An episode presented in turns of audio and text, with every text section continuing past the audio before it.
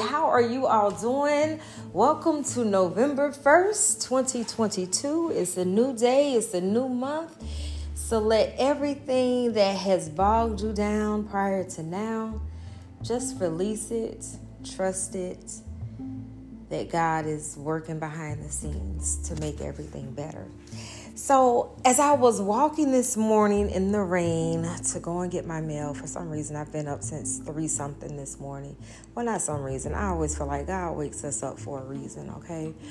Um, but as I was walking, I decided to go and check my mail, and it was weird because I had this feeling come over me, and I was like, why do I always feel this fear when I come outside? So I decided, hey, I don't think a lot of people recognize the unknown fears of an introvert. So I'm very comfortable, very comfortable being inside. Um, but when I go outside, there's certain things that I have to overcome. And a lot of times it might be mentally, it's like it's me all in my head. So just walking outside, I'm very cautious to be sure that nobody's following me, um, looking around, checking my surroundings you know, especially at night, because um, it's still dark here in Houston. It's currently 6:08 a.m. as I'm talking right now, and during the daytime, I really don't have these fears as much, but at night, um, I'm noticing I'm a lot more uneasy, which is really weird because I didn't have this feeling before. So it's something for me to be cautious of. But also, I have to understand that fear doesn't come from God. From God. So, in a sense, it lets me know that God wants to take me places that will require me to go outside, outside of my comfort zone. And fear is trying to stop me from taking those leaps and bounds to move to where I need to move to. Also, the unknown fear of an introvert is meeting new people. When we meet new people, we always have to stop and wonder okay, are they going to like me? Am I going to be too much? Uh, am I going to not be enough?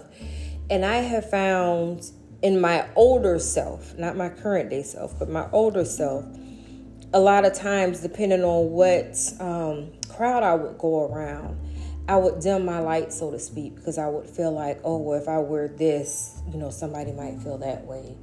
Um, so let me try to dress where it won't cause any friction. And you might be saying, well, what do you mean? Um, some people have a problem if you wear designer, whatever it is. It can be a bag, it can be shoes. They'll have a problem if you have gold jewelry, diamond jewelry, silver jewelry. Just if you have more than them, they'll have a problem with that. And because they are not willing to accept the fact that it's a personal problem within them, they'll project it onto you. So you can say the least little thing and it's going to annoy them and it's going to start friction. But now, because I'm an energetically charged being, I can pick up on the energy in a room. I can pick up on the energy with a person. I can tell what this cha- when it changes. And it's kind of sad from my point of view because it doesn't matter the relationship. So when I notice energy changing with family, um, it's hurtful sometimes, especially when you don't speak on the energy change, but then someone else comes back and tells you something that was said, and it kind of confirms what you already knew. So I try to really stay to myself sometimes um, because meeting new people it gives you that that feeling of I don't want to say overwhelming feeling, but you want to be accepted, but at the same time you have to be true to yourself. So now that I'm walking in my truth I don't care if people feel like I shine too bright. It's like put on some fucking shades. Like, why should I dim my light because you feel I'm shining too bright? Why don't you turn your light up opposed to wanting me to turn mine down? Um, so because of that, I keep very, very small circles. But I do go and interact with other people. Um, and it's an ongoing thing that I always hang with strangers because I am now in this space in life where I'm very, very comfortable going, whether it's going out to eat dinner, having drinks, whatever it might be. I'm very comfortable doing that with strangers. And the reason I'm comfortable doing that now is because I'm comfortable with who I am. I'm comfortable and okay with who I am. And I'm also comfortable if I'm going to make somebody else uncomfortable, if that makes sense. And I think that's the thing that a lot of us have to get comfortable with. There's going to be things that you're going to do in life that's best for you, and it's going to make other people uncomfortable. And those people will try to make you feel guilty for wanting to be comfortable. And it, it's really selfish of them that they don't realize that they're being selfish. You want someone else to be uncomfortable in order to make you comfortable. That's a very selfless, selfish act. And I'm at the point where I'm like, fuck them people. I'm going to be me. I'm going to be comfortable because my comfort matters. And in the past, I used to always feel like my comfort doesn't matter. I need to make everybody else comfortable. I need to appease everybody else.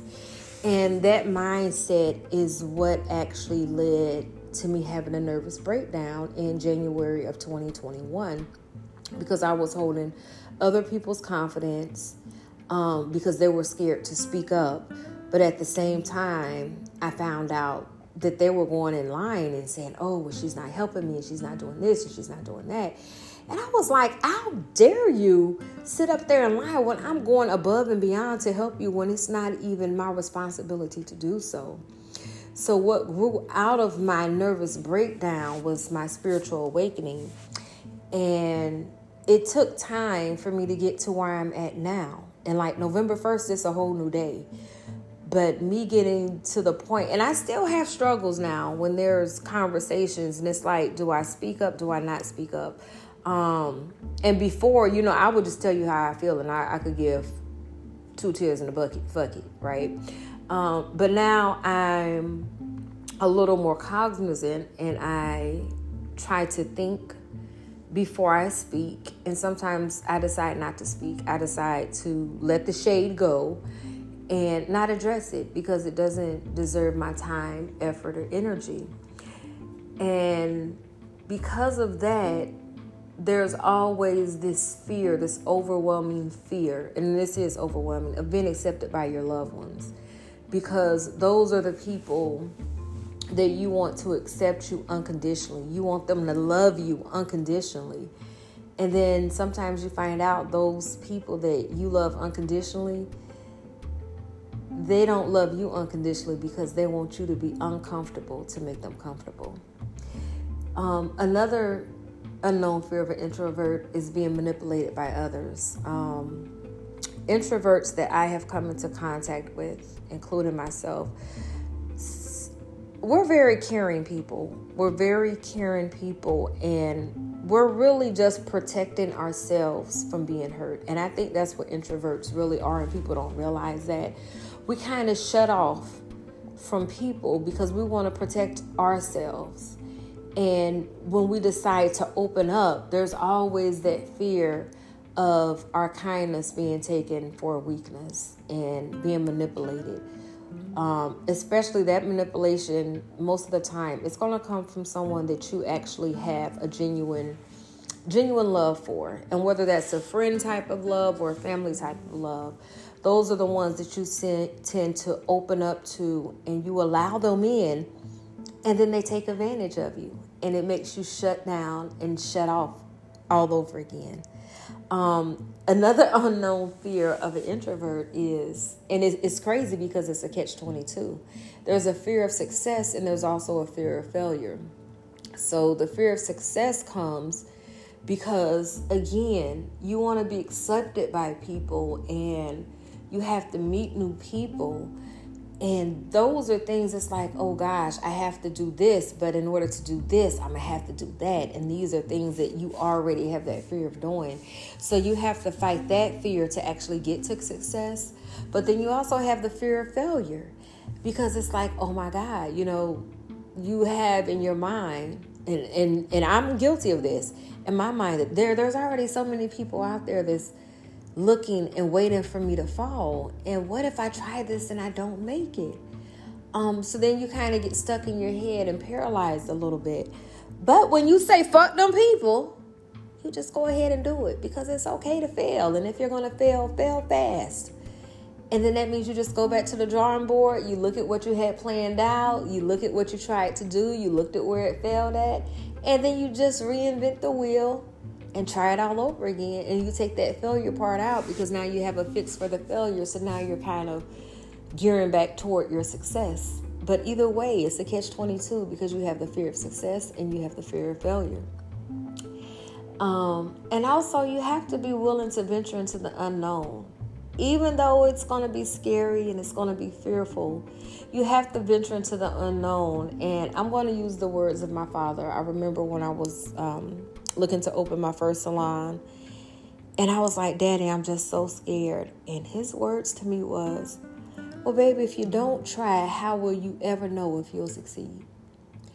he was like, It's okay to be scared, but if you don't try, how will you ever know? And it's better to try and fail opposed to being 10, 20 years down the line saying, I wonder what would have happened if I would have, in whatever it may have been that you were trying to do. Um, so it's okay to have that fear of venturing into the unknown, but go anyway and go boldly and go being okay with making other people uncomfortable including yourself, because it's going to be uncomfortable before you can get comfortable.